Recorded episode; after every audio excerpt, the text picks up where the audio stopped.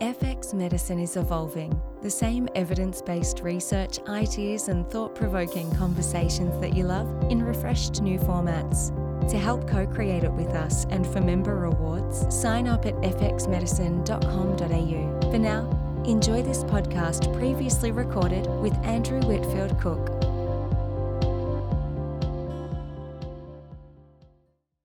This podcast is intended as healthcare practitioner education only and is not a substitute for medical advice, diagnosis, or treatment.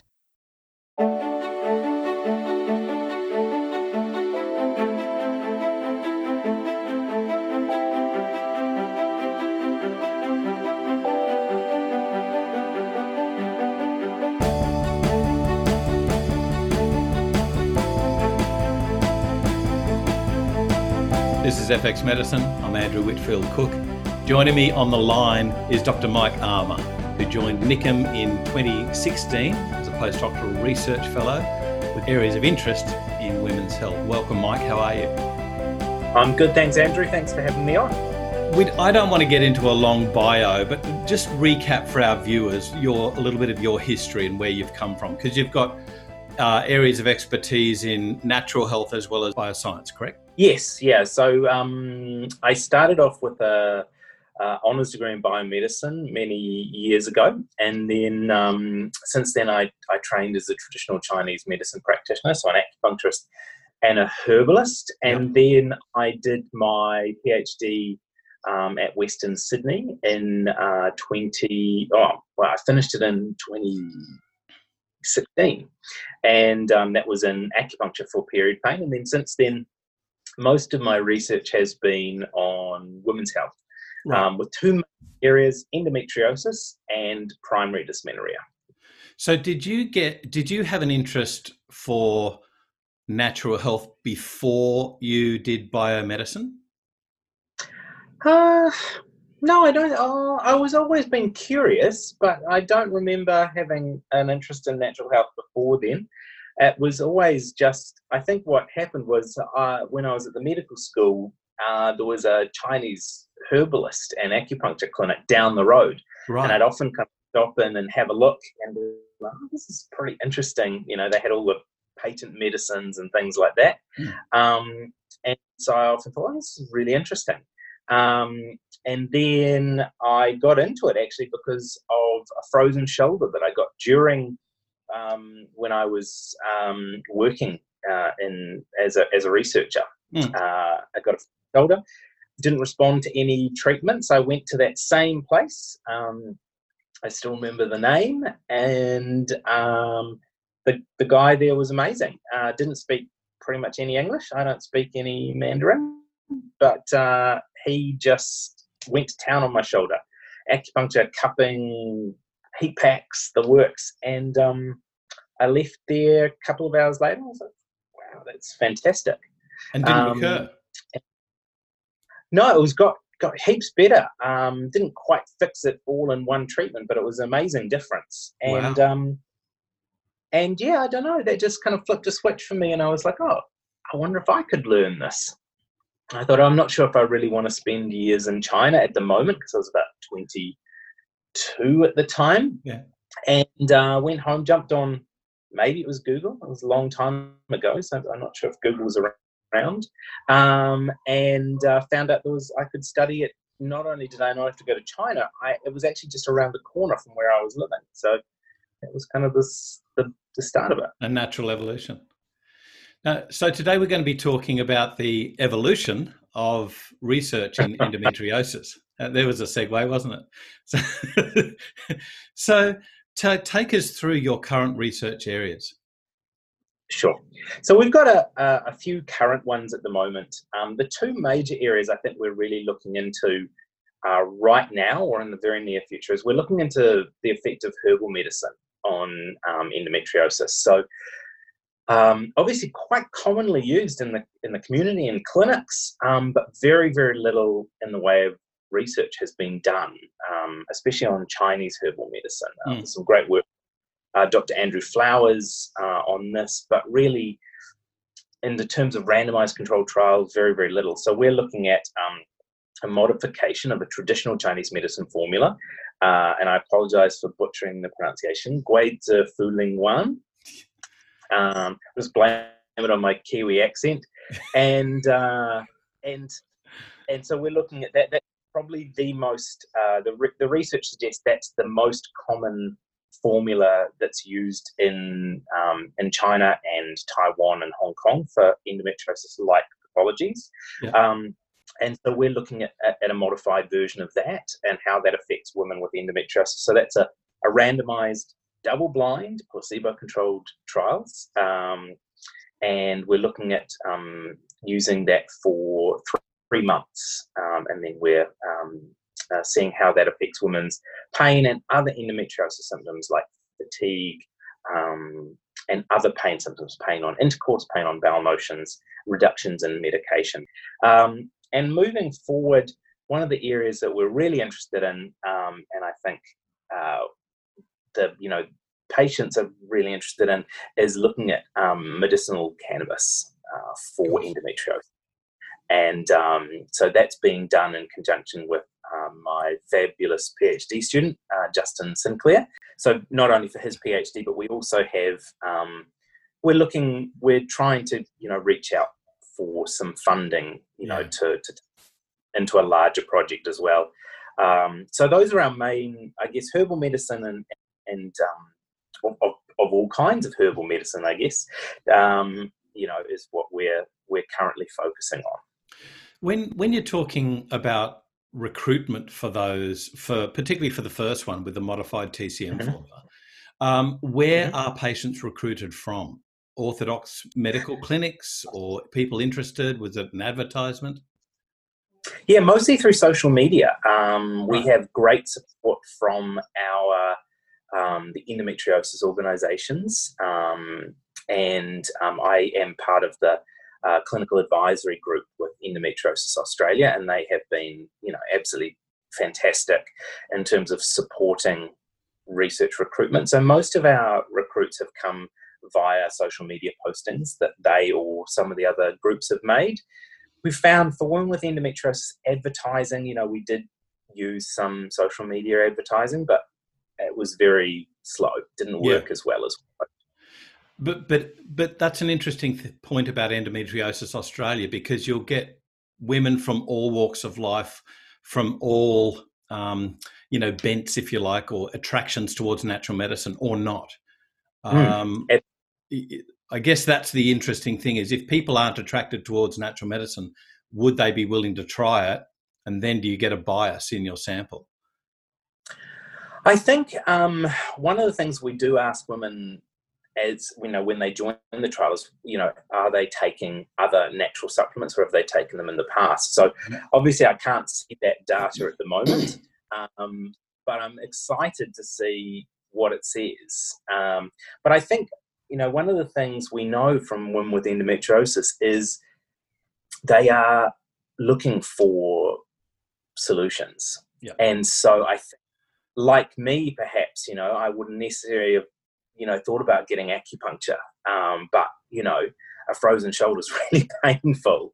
Um, and so I think perhaps, you know, it's the same thing as that maybe people who would not have necessarily gone to a a naturopath or a TCM practitioner or even to a, a health food store or tried a supplement, you know, they are interested in in being part of research, either to help others, which is really common, or just because you know that they're, they're in pain and they they'd like to try something. And I think you know being part of a trial also, I think it gives it, it's just a little bit more reassuring than just popping into one of the big you know uh, chemist or chain, you know chains and kind of saying, "Oh, I've, I've got pain. What do you recommend?" Mm. Yeah, and uh, to me, it smacks of a need. Um, and it, and it says a lot about the current treatments and their and the failure in such. I mean, we've seen the issue with the opioids, um, but it, what it says is that the pain is so great for these women that they seek other forms of medication, other forms of help. Absolutely. And um, one of the things that we saw is um, so we did a, a, survey, published it about, oh, it's almost a year ago now. Mm. Um, and we looked at what forms of self care women in Australia used. Right. And we were surprised to find that quite a few, around one in 10 of the women that responded to us, um, were using cannabis um, to manage their pain. Okay. This is especially interesting because at the time that we did the survey, cannabis was not available for medical or legal access. Yeah. So they would have been illicitly.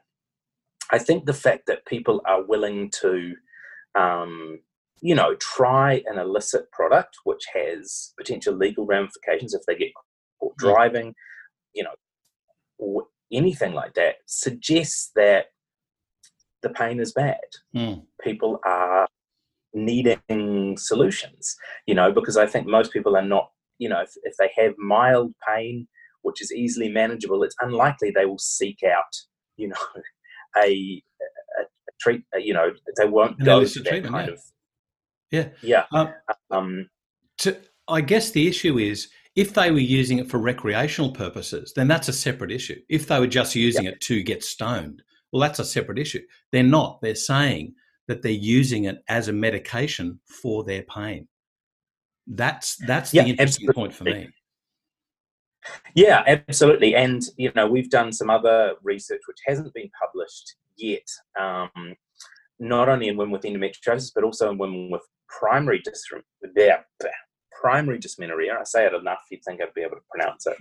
Um, It's New Zealand accent. that- that's what I, I, just blame everything.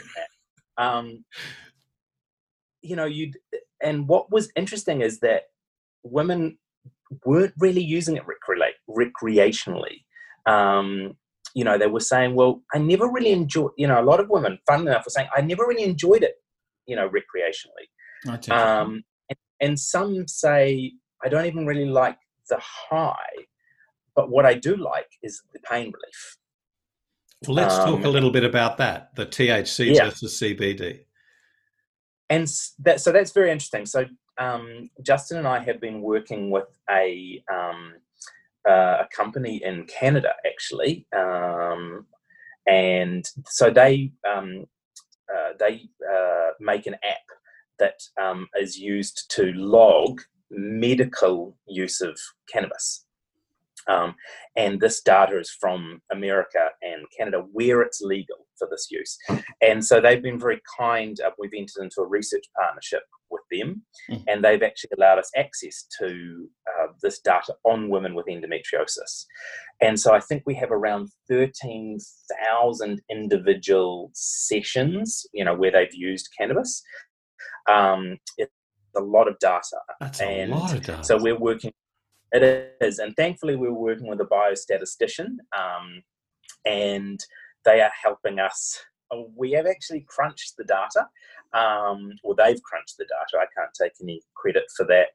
Um, and it's been very interesting. What we were looking at was exactly that. Can we pick out um, areas that we should be exploring further? So one of the big ones, obviously, is what's the importance of THC versus CBD? Mhm. Um, you know, because CBD products, especially in places like America, are available, you know, over the counter um, from a lot of these stores. Um, I was in Colorado last year for a conference unrelated to cannabis, and um, you know, you could buy CBD vape pens, um, and uh, so we're really interested in in that, you know, because we think that THC is important in this pain relieving aspect. right. But obviously, the downside of of that is THC is also psychoactive, and I'm some people listening, I'm sure, will be like, "Why is that a downside?" Um, and it's because really, when you think about using it as a for a medical treatment, um, one of the issues that women have at the moment is endone, oxycodone, is is quite effective for Mm. treating metriosis pain. Women, you know, use it. It's prescribed a lot. Um, it's not that it's not effective, but it is addictive, um, and it also impairs functioning. So you know, we we know, and this is a paper we have coming out hopefully later this year. You know, we we talk to a lot of women about their experience of of managing their life with endometriosis, and one of the things that came out was that a lot of them are stuck in this horrible um, kind of catch 22 situation where they need to go to work or they need to look after their kids.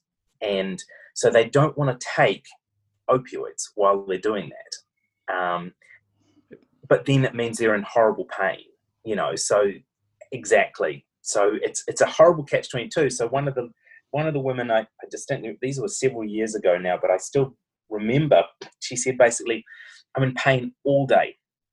And the minute my husband walks in the door i've got an endone in my hand waiting you know. And as soon as he walks in and can take responsibility for our daughter that's it for me. Down down the hatch. Pain goes away but i'm you know i'm i'm wasted. Um, that that would be a funny joke if it wasn't so sad and angering. Yeah, and this exactly, and this is her, is her, her life every day, um, and obviously not just her, but her family. You know, um, so I think that you know, she, and she talks about terrible guilt she has mm. over this because you know it's she can't play with her daughter in the evenings she can't bath her because she's she's waste you know on because she's she feels so out of it with the opioids mm-hmm. mm-hmm. but without that she's in horrible pain so the women are stuck in this terrible situation so while I, I have got a lot of hope for medicinal cannabis my cons, you know one of the things that we are worried about is can we find a way for it to be effective without the high so these women aren't put in this again terribly difficult situation where they have to choose between pain and functioning. Um, so it would be great, um, and this is something that Justin's PhD is working on, is to see, you know, how much THC is needed for an effect, um, or can we find, you know, is CBD good enough to take the edge off?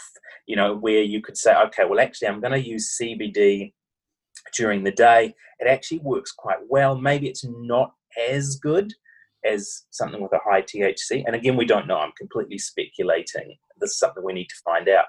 But even if we could find that CBD works 70% as well as a high THC blend, it gives women choices, you know. Well, and so there.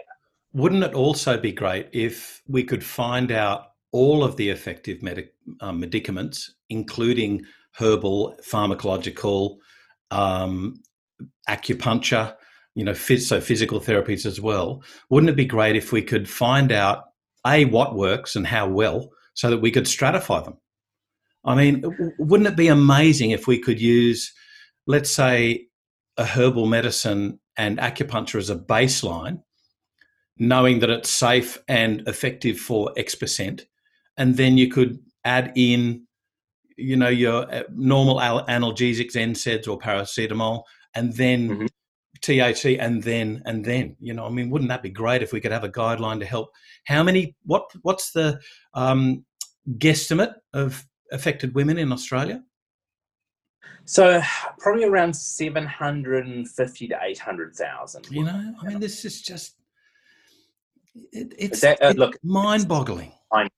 Abs- absolutely. It's mind boggling and, that it's taken till, what was it, 2018, late 2018, when there was almost official recognition. I mean, if this was a male issue, it'd be out there, mate. You know? Absolutely. And and unfortunately, even then, it's wonderful that we're getting funding, but you know, nine million dollars sounds like so much. It really does to a to a layperson. You're like, nine million. That's but for researchers, that's no. you know four or five research projects. Um, and when we think of you know diabetes and heart disease, dementia, these are all really important areas. Yeah, obvious. Um, but it's hard as an endometriosis researcher not to look at their funding and feel very jealous. Yeah, you know when it's in times, twenty times or more. You know what we are, are working with. Um, and I think things are changing, but it's it's very slow. Mm. And um, I think you know this is one of the major areas we have is we do need, like you say, I mean, obviously everyone with endometriosis wants a cure, and that's hugely important to focus money on that. But equally important, I think, is to recognize that even if we found out tomorrow what causes endometriosis, say there's one single cause, which doesn't seem likely, no. and it can be identified, it's a particular, you know, uh, something that can be switched off with a drug. You know, we're still looking at five or 10 years between mm. that discovery and, you know, a drug going on sale generally. We still need to think about how are we going to control women's pain for that five to 10 years. So I think, you know, it, it's still really important to make sure we are improving quality of life while we're searching for this very important cure. So I know that we haven't got the real answers the data will prove, but what's your indication? What's your feeling of what tends to work for women at the moment? So we're going to publish our paper on acupuncture very soon, I hope. Um, and that showed really promising results. It was just a feasibility study, so we need to be cautious about you know talking about things in in solid terms. But there is other research out there to support acupuncture for endometriosis seems to be really effective. Um, and we're talking in terms of reductions of 40 ish percent in pain scores. Um, wow. Okay. So, you know, this is it, it is effective. I think the the downside for many women is just the cost, mm. and this is something that you know, um, and this is the same issue with medicinal cannabis. Unfortunately, yeah, it's you know, it's it's hard to afford these things, especially when we know that women with endometriosis are financially impacted anyway. Mm. You know, they're often having to uh, work part time. They use up all their sick leave they might be denied promotions. Um, they might have to stop work altogether. So I think it's, you know, so I think acupuncture looks very promising. If there's a way that we could figure out to deliver it in a cost effective manner, and I think that's something that as acupuncturists we need to think about. Um, you know, um, I like the, I mean, and in the past I've offered a community style clinic where there's heavily discounted rates come in. There's five or 10 beds or five or 10 chairs, you know, and you can get treatment for a much lower rate. Um, because the frequency of treatment seems really important for endometriosis. Um, right. Often we don't think about it, but acupuncture, there's definite evidence that it has a dose effect. Mm. You know, it doesn't work by magic; it mm. works physiologically. So it does mean that you know the number of times you treat or the frequency of treatment is really important. Mm. And especially for like endometriosis, it seems that twice a week is is quite important, especially in the beginning, to, to kind of get that effect. So that's something to think about. Um, but I think definitely acupuncture, we had very, very low rates of, you know, adverse events. They tended to be mild, the usual kind of a small bruise, you know, a bit of pain when the needle went in, but relatively obviously very mild uh, and transient. Um, so I think that that shows a lot of promise. I do think the self-report measures that we've had from women using cannabis. So far, obviously, with the caveat, it's all self-reported. So it might be, you know, every, only people that you know are big fans of the Devil's Lettuce are continuing to use it and and kind of um, coming back to us. But definitely, we cannot ignore the you know this the data and we have another data set which is under review at the moment um, in another journal from New Zealand um, showing almost identical results to our Australian data. Ah, oh, now that's Big where we that that's yeah. what's needed when you get the multi-center um, yeah. trials showing similar or same results. That's that's where the beauty lies.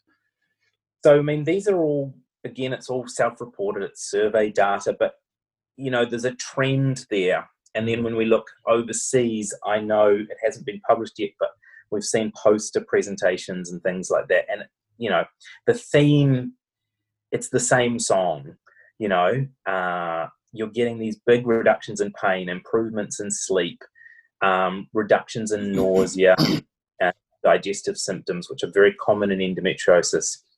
It also means, you know, when we think about treating pain, it doesn't have to be an either or situation. You know, like we can say, okay, cannabis might re- reduce people's need for opioids, maybe by 50%. Mm. And, you know, our data suggests exactly that, that people can stop their opi- opioids, but if they can't, they do reduce them a lot, you know, or it can be used to manage the side effects of other medications that they're needing, you know. Um, so depression and anxiety are very common in women with endometriosis. Um, they're often put on SSRI or similar medications to help manage that. One of the side effects of that is, is kind of nausea, mm. you know, so women report using cannabis to reduce the nausea from their other medications. Uh, so right. I think we can use these as part of a toolkit um, you know, because there is no one size fits all. Um, but it's really important that women have access to these effective treatments. That- so I was going to ask about uh, how much can patients do for themselves, and when is the appropriate time that they need to seek professional advice? Yeah, so that's nice, simple question. Um, I think you know that is it's it's an excellent question, um, and the answer is it's hard to say mm. because I think certain things, you know, there's a bit of research out there, for example, suggests yoga can be beneficial for women with okay. endometriosis. Yep. You know, but the thing is, it's I think for many women with endometriosis, depending on the location of their lesions and the severity of their pain, exercise especially can be very problematic for them. And again, they're caught in a catch 22 because exercise is so beneficial for many things, including mental health. Um, and we now know pretty much if you could make the ultimate pill, it would be medicine, uh, would be exercise. You know, mm. it pretty much, um, you know, helps so many different areas. So I think what can be done is, um, you know, try yoga, try it yourself. You know, uh, especially during COVID 19, there's some fantastic resources on YouTube. There's these other, um, you know, apps that you can get. We used a couple, my wife and I, during the time. We have a great friend who's a yoga teacher. She did her classes online. Um, I think it's worth trying that. And if you find, look, actually, this is making me worse, it's aggravating my pain, you know you've got two choices you can go and speak to you know a yoga therapist a professional you know and get them to customize a um, you know a program for you and i've done that myself because i have mm. back problem um, and that was fantastic i find it hard to use kind of over the counter you know quote over unquote yoga. yoga.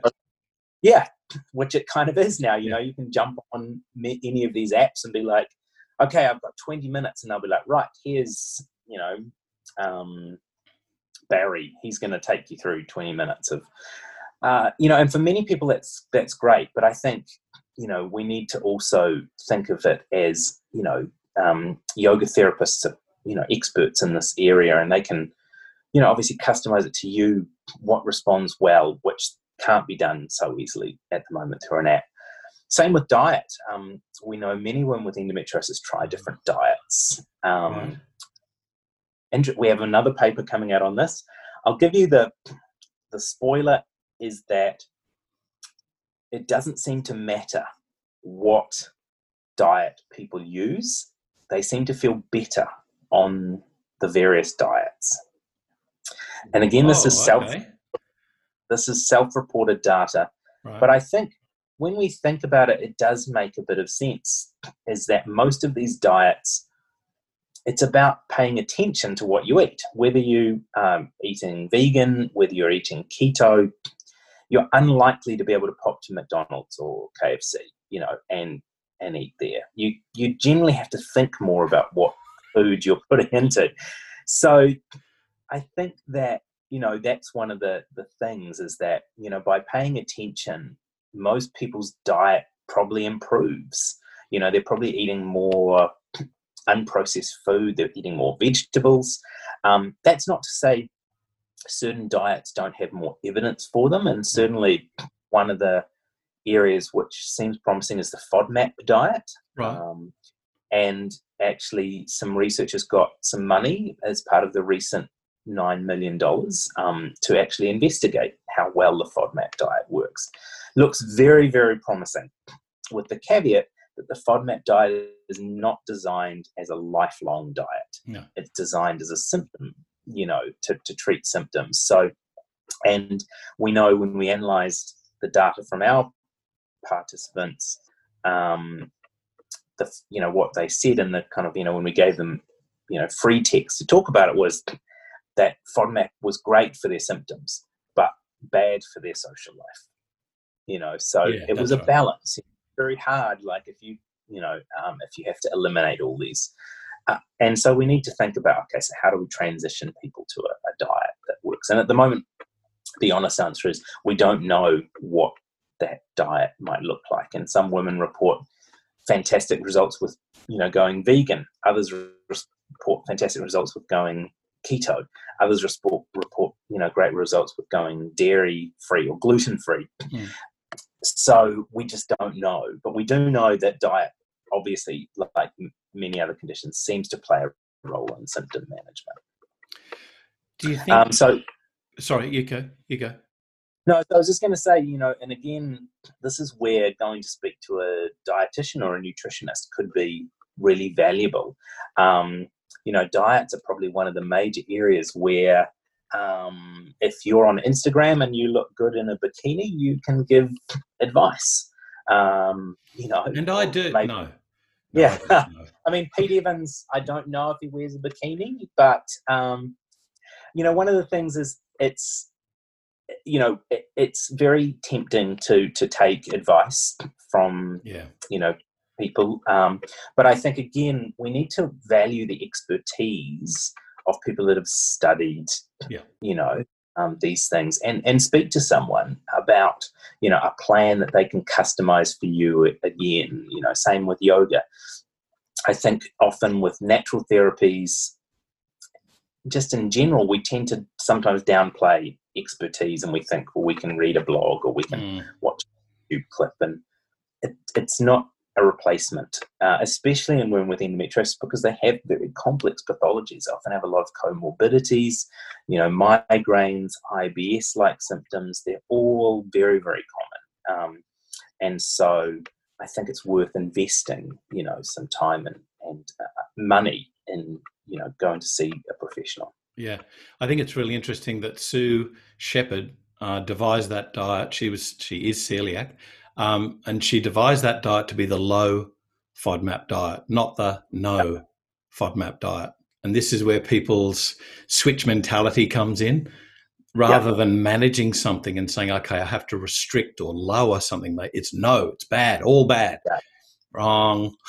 This is where you need to speak to somebody who's appropriately trained and educated in that area. Yeah. Well, what Yeah, about though?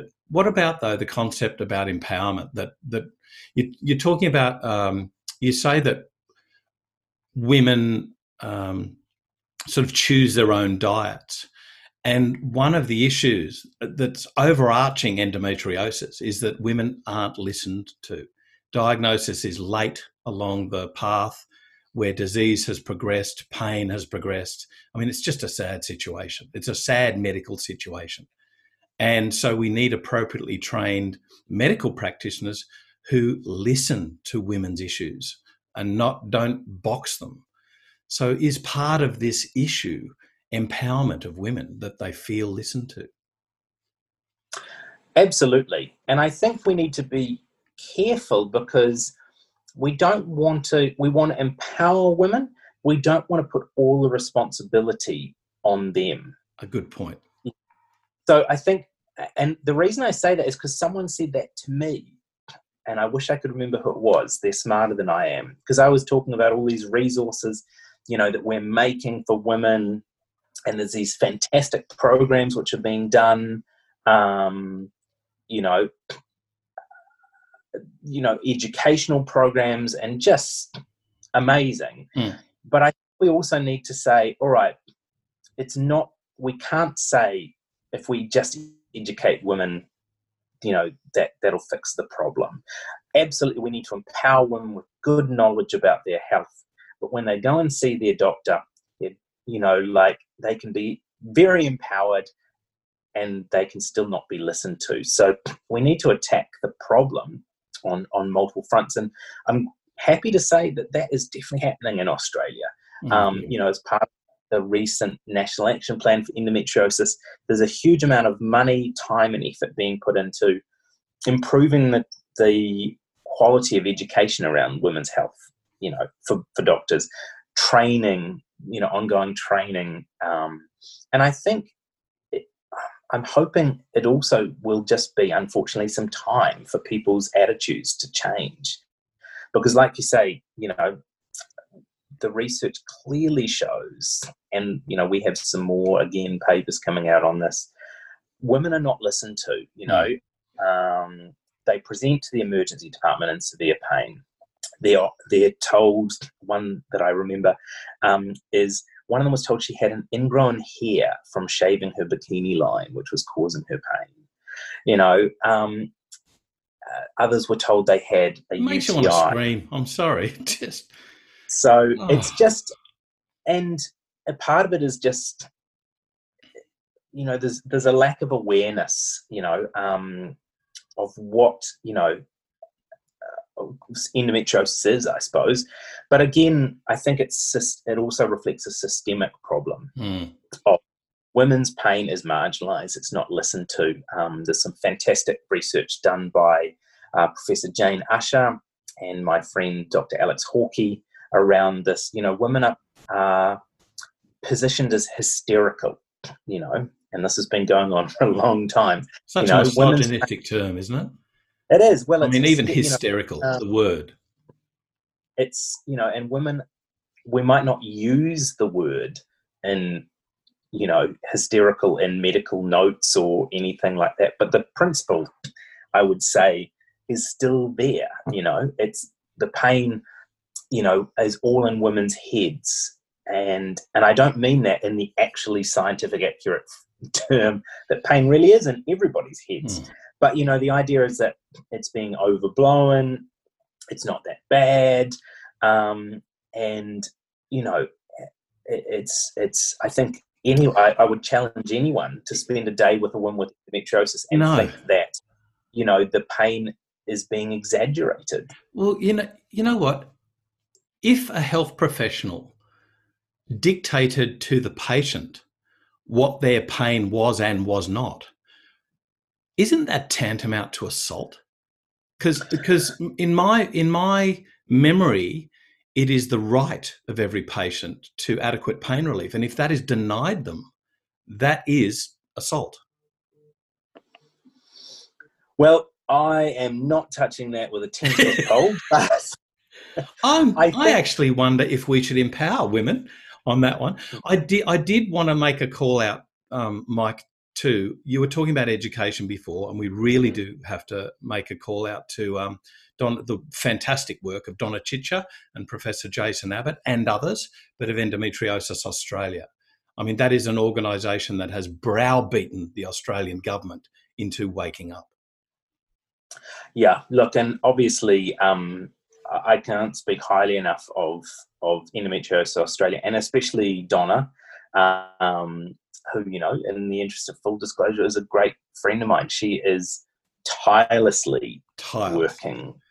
You know, and really, I don't know, even looking at other academics, and we have problems with work life balance and working too much. But I know very few people who work like um, Donna does. Mm, mm. You know, uh, driven woman. Just we were at a uh, you know an endometriosis event um, and she's multitasking you know she's on her phone answering you know questions that people are posting you know about what they should do counseling you know all the while you know one hand on the phone doing that and she just gives and gives. So i mean you know absolutely um, you know without these advocacy groups um, and the, the the effort that they put in you know who knows where we would be mm. but i I would feel very confident in saying we wouldn't have a national action plan, we wouldn't have nine million dollars. And you know, for all of my complaints about it not being enough, we wouldn't have. I, I think without them, we wouldn't have nine dollars. So we need them cloned so that you can get yeah. multiples of nine million dollars. Absolutely, I think if I think yeah, if we could clone Donna, um, you know, that would be pretty. That would be quite useful. Heaven sure. help Canberra. yeah, I'm sure that I think the government would put a stop to. They'd be running to hide. Yeah. But yeah, look, Mike, you're doing fantastic work on so many, so many different fronts. From, you know, the sort of sociological aspects to the physical medicine, and how you and indeed every natural and medical practitioner can help women who are affected by endometriosis. I thank you so much for taking us through at least a snippet of what your research is entailing today. And we need to give also a call out to those other researchers um, who are involved. Of course, Justin, my great friend, but there are many others behind the scenes working tirelessly to help women with endometriosis. Uh, look, absolutely. Australia is hitting it out of the park. And as tough as it is for me as a New Zealander to say nice things about Australia or Australians, there are so many fantastic researchers here. Um, and we are all, you know, passionate and driven. And, you know, I consider, you know, these people, friends and, and colleagues, they're working so hard, you know, on different areas. We've all got different expertise. But you know everybody's working towards the same goal, which is you know improving quality of life of women with endometriosis, looking for a cure, looking for better management, looking for earlier diagnosis. You know, um, and yeah, so it, there's some amazing work going on. Thanks so much for joining us on FX Medicine. Right. Thanks for having me back. This All is right. FX Medicine. I'm Andrew Whitfield Cook.